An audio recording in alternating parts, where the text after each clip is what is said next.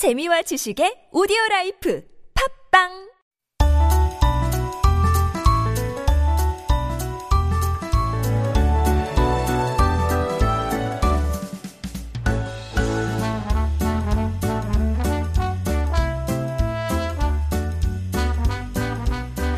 It is time for Making Connections. And of course, this is our interview segment where we meet up with people right here in our community and sometimes elsewhere as well and get to hear their stories.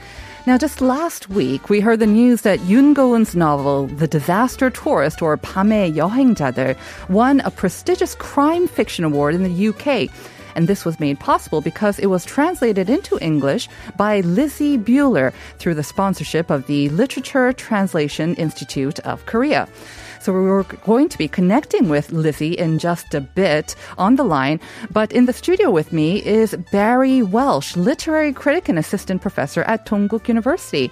Good morning and hello, Barry. Good morning. Great to be here. Thanks for having me. Great to have you in the studio. It's great to be reunited with you as well. Of course, we know each other from a different time, a different station yes, as well. Yes, right. Uh huh. It's great to uh, see you. Yeah, great to see you again. Mm-hmm. Yes, fantastic. I see that you've been very busy.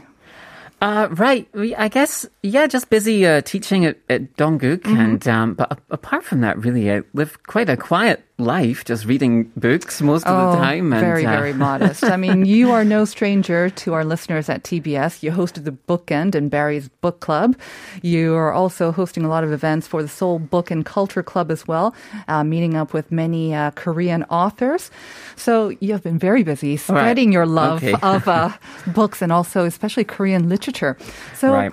So, since you're n- not really a stranger um, to our audiences, let me ask you though, um, how you got so involved with Korean literature. Do you remember your first Korean book that you read and how you fell in love, kind of? Right, sure, of course. So I uh, I moved to Korea in just after the financial crash in 2009. So I'd been working in, for an investment company, and of course it was kind of a difficult time. And uh, so I came here around about 2010. And at the time, Seoul Global Center they they had this wonderful program for giving free Korean classes. So I was taking these classes, and I'm sure many listeners will know in that neighborhood in Gwanghwamun, there's a very famous bookstore. A very big one, Yeah, yes. a very big bookstore, and uh, so if I was early for my Korean class, I would go and browse the uh, the the book uh, shelves Mm-hmm. in this wonderful bookstore. And one day I was, you know, just browsing aimlessly, and I saw this. I was struck by this book. Uh, the title of this book and the the front cover Mm-hmm. had this incredible image. And the book was called uh, "I Have the Right to Destroy Myself," and it's a book by Kim Young Ha. Mm-hmm. I think it was his first novel to be translated into English. And it was the title and the image on the cover. The image on the cover is this sort of figure falling uh, past the silhouette of the moon over like a nighttime uh, nightscape of Seoul. And there was something about that image that really spoke Uh-huh. Very to me. dark. Mm-hmm. Yeah, right. So, uh, you know, I when I was living in Seoul back then, I was kind of overwhelmed Mm-hmm. by the city. Uh, I grew up in the countryside in, in Scotland, and before I came here, I was living uh, on an island in the Irish Sea. I found Seoul very, Very different, yeah. very overwhelming. Right. Mm. And there was something about that image that spoke to that feeling of alienation Mm-hmm. or uh, some something. Um, and It's interesting that you're this well-known literary critic and you're acknowledging that you were attracted by this book cover in a way as well. Right, Because sure, sometimes yeah. we say, you know, don't judge a book by its cover, but sometimes it is what really draws you in. Right, yeah, I think that can frame it Yeah. because actually that's not my favorite Korean novel, not even my favorite Kim Young Ha novel. Uh-huh. Right, It might be his, my least favorite of his books actually. But uh, but that image, there was something about that image and the tone of his writing. Like they they they um they did a good job of you know choosing an image that suited the tone of that novel. Um, and so that's what got me. That, That was was, my your first Korean encounter. novel. Yeah. Wow. Okay. But it got you hooked. I mean, obviously, um, something about it kept you coming back for more as well. And of course, uh, since 2010, Korean literature has come a long way, especially when it comes to finding an audience overseas. Um, and we've had some um, novels being translated and winning prestigious awards, Right, including uh-huh. um, The Disaster Tourist. And let's get to that because we want to talk about this. 밤의 여행자들. Um, winner of the Crime Fiction in Translation Dagger category, award by the Crime Writers Association. So this is my first time hearing about this award. Tell us about its significance. Right, so this is an award given uh, to celebrate sort of crime genre, right? Mm-hmm. So crime writing in general. It started in the United Kingdom. It actually goes back quite a long way. It started in 1960, but actually started five years before that with a different name. It was the Crossed Red Herring Award. so a red herring is like the misguide, you know, Uh-huh. Right. the, the misdirection. But I think I think the Golden Dagger is a better nicer, name. yeah. Yeah, too. Um, and the first book that won it was actually a book that not many people seem to remember. It's called The Little Walls by Winston Graham. But there have been some very notable winners over the years. So John Le Carre won in 1963 for The Spy Who Came In From the Cold, for a very famous series of novels. Uh, Ian Rankin won in, 19, uh, in 1997 for Black and Blue about Detective Rebus. Um, and then in 2006, the organization started a separate award for translated Right. crime novels. And some of the big nominees people might know are Stieg Larsson for The Girl with the Dragon Tattoo books. Um, but probably the most well known winner is uh, the French writer Fred Vargas, who won the award three times. Wow. And then Swedish writers like Henning Mankell and, and Leif Persson have been some of the big names. Okay. So this is the first time that a Korean writer has won this award, this prestigious award. Right, yes, I, I think it, it definitely is the first time they've won. It might have been the first time a Korean crime novel has been nominated. Nominated as well. even. Yeah. Wow, well done. Okay. So Yoon Go-eun, of course, is the writer of the Korean um, novel 밤의 여행자들. Tell us a little bit about the author. I mean, have, have you met her? No, unfortunately, Okay. I haven't had the chance to, to meet Yoon, but I understand that she did graduate from Dongguk University. Oh, there's a connection. Well before I started, but she, she did, she studied creative writing at Dongguk University, debuted in 2004 when she won the uh, Daesan Collegiate Literary Prize.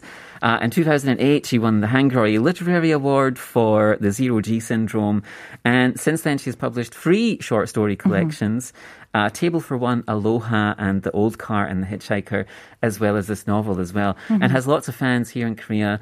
And The Disaster Tourist, even before it won this award, has kind of be- become extremely popular. It has lots of uh, cheerleaders and supporters um, on sort of book social media sites and things like that. Now, unfortunately, I have not read um, this book. So could you give maybe a very brief synopsis of it? Right, sure. So it has a fantastic concept, very original um, idea. We have the novel's protagonist, Yona, as a, a, a young woman. She's somewhat jaded and dissatisfied with her life. She feels that she's at a crossroads in her life.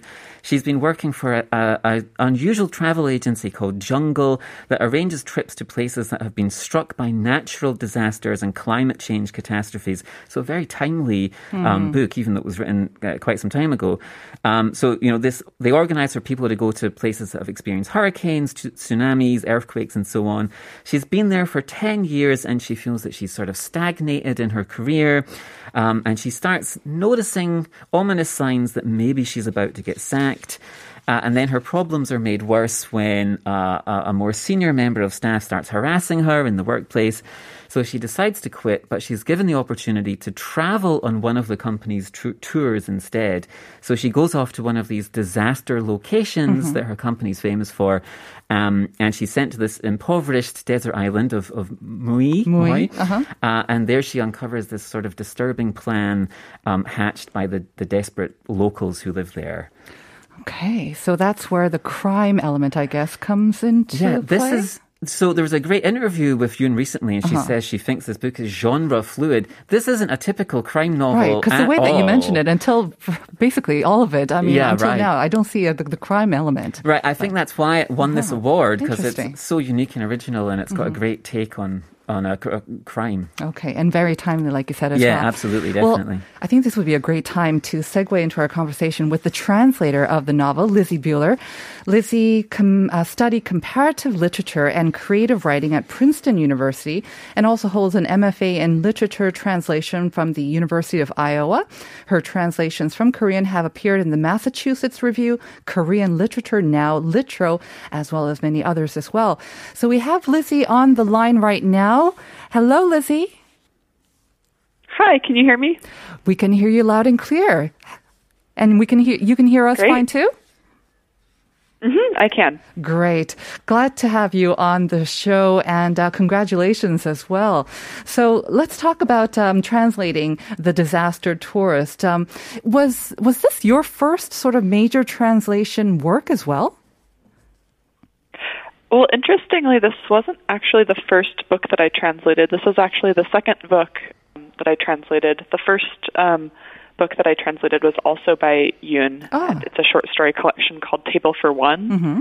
Um, and that's actually going to come out next year um, with Columbia University Press. But because of the different timelines of publication uh, between university presses and trade presses, um, the Disaster Tourist ended up coming out first, although it is my second translation. Very good. Well, how did the opportunity to work with Yoon come about then? Um, this actually, so I began translating um, Yoon's work when I was an undergrad. Actually, I took a um, literary translation course. Um, I was lucky enough that um, Princeton's creative writing department had regular translation courses. So I took a translation course, and at the time, I had mostly thought of this as an opportunity to continue using my Korean, and I didn't really know much about what literary translation entailed, but I really enjoyed um, the class and for our final project, we had to translate um, a short story, and at the time, I had really only read maybe 10 Korean short stories for one of my um, Korean classes. And I went through the stories that I had read, and it turned out that um, one of the stories in Table for One ended up being. Um, it hadn't been translated into English. Actually, none of them had because um, I ended up translating the whole book later, but I decided to translate um, that story for the class, and then it sort of turned into my senior thesis, and then I kept working on it and finished the whole collection, and then I pitched it to publishers, and that's that's why it's coming out now. Wow, that's a, a, long series of kind of events. And it almost seems like it was by chance that you came upon this collection of stories that hadn't been translated. Did you have a chance to meet Yoon as well? I mean, what's the relationship between the translator and the writer? Is it mostly just through the publisher, or do you, does she also have to kind of give the go ahead for you to translate her works?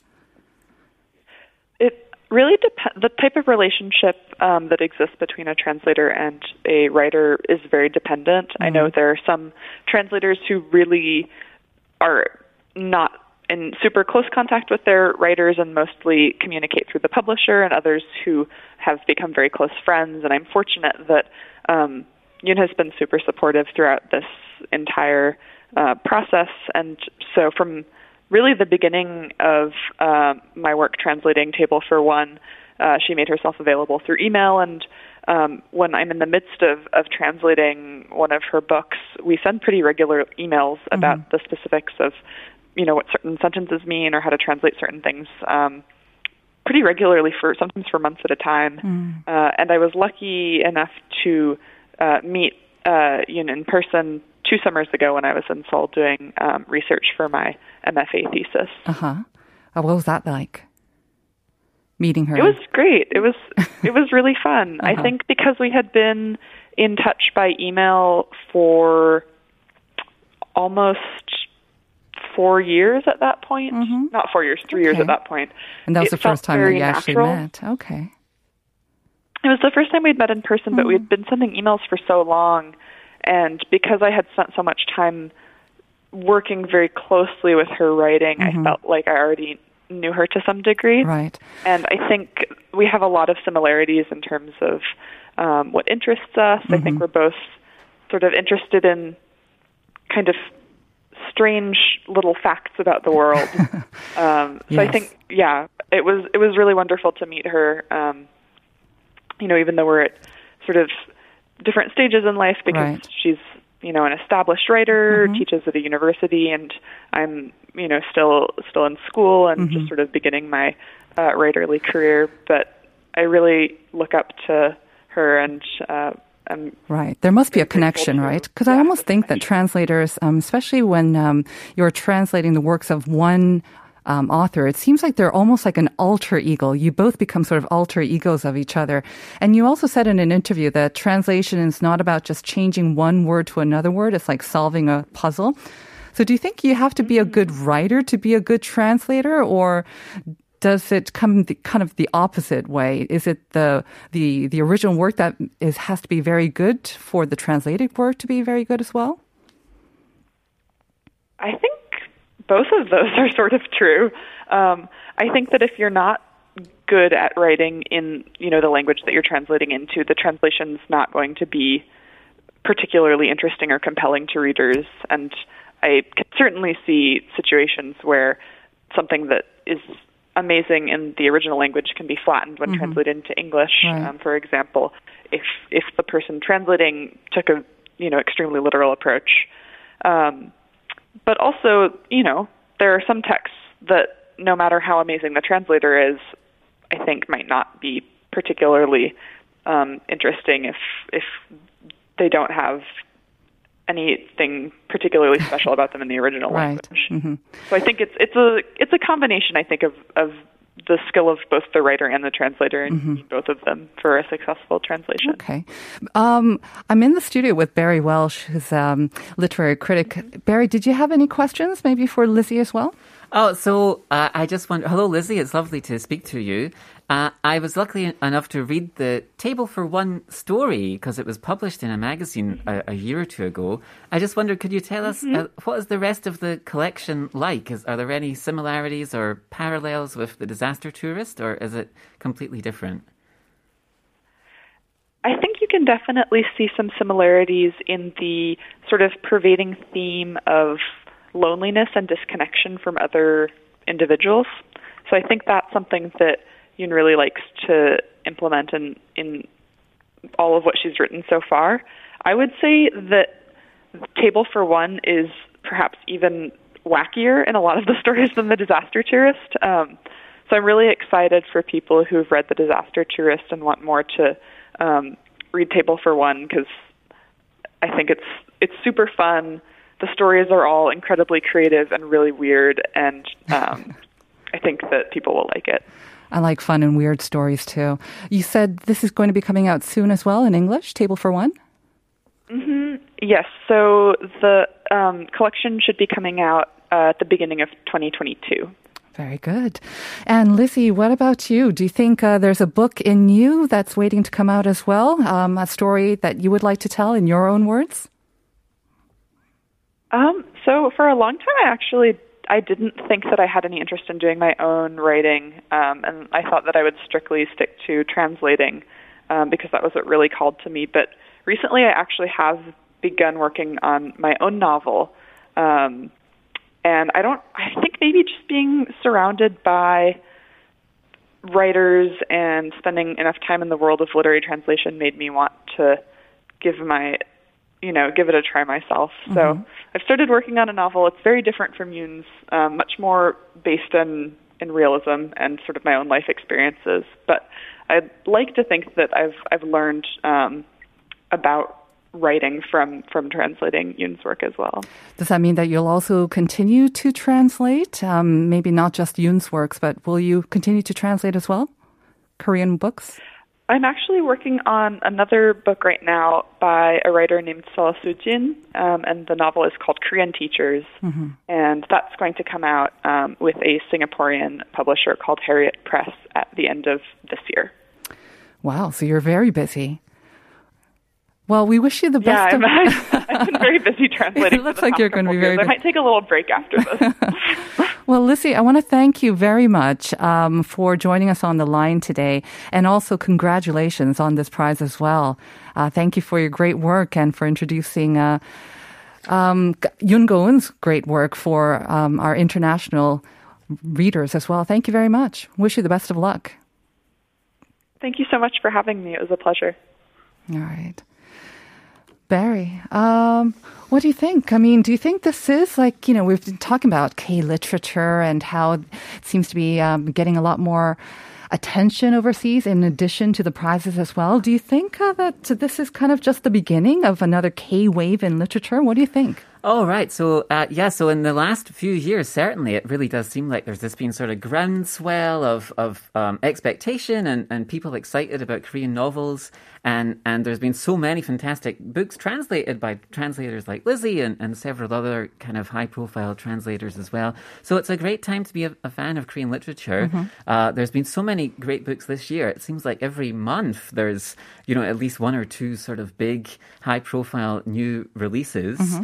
Uh, Uh, so yeah, no, I think it probably will continue. Like Lizzie said, there she has this the Korean teachers book coming this year, and then there's another Yun Koon book next year, and there's so it seems like for the next two or three years, uh, you know, there are lots of books that I know are coming, and Right. so I think it'll continue definitely. Let me ask um, you a question that can be kind of difficult, maybe, for listeners who may not have had the chance to read a work by a Korean author. Mm-hmm. What would your advice be? I mean, there are so many great authors, like you say, so many works out there.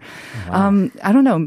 Your own experience, like go to a bookstore, Mm-hmm. just you know, browse, you know, pick up a book, maybe the cover that kind of appeals to you. Oh right, right. So these days it seems like uh, you, that that social media seems to be where most people are, are a, a growing number of people are getting their recommendations. There's I, I hear that book TikTok is apparently very influential these days, and uh, you know Bookstagram, book TikTok is Uh-huh. Wow, huge okay. among young readers, um, and you know there's some Korean books that seem ripe for uh, Mm-hmm. that type of marketing or embrace by fans. Um, but yeah, just uh, read some reviews or uh, join like a, an online group. There's so many groups Mm-hmm. these days where people share recommendations and talk about what books they're reading. You have some too, right? You're still running a book club, aren't you? Well, no, not Not not, yet? really. Oh, okay. Since uh, you know the like the, they were sort of big in person. Uh-huh. events, so not not at the moment. Yeah. Okay. Well, hopefully you can restart that. And uh, thank you for the recommendations. And thank you for joining us, Barry. It's been a pleasure. Thanks for having me. Um, we had listener 8604 saying, It sounds like Barry's a storyteller. It'd be amazing if you can just tell the story for me. Haha. right. Yeah. right. Well, maybe you can read the book as well. right. Uh-huh, yeah. You can do some ASMR. Yeah. Uh-huh. The uh, answer to the question of the day is sinkhole, by the way. 2311, sinkhole. You got it right. I will read this book. And 8685 also saying 오늘 정답은 sinkhole 재난 현장을 여행한다는 게 어떤 느낌인지 궁금하네요. Thank you all very much for tuning in today. We're going to leave you now and hand it over to Uncoded. We'll see you tomorrow at 9 for more Life Abroad.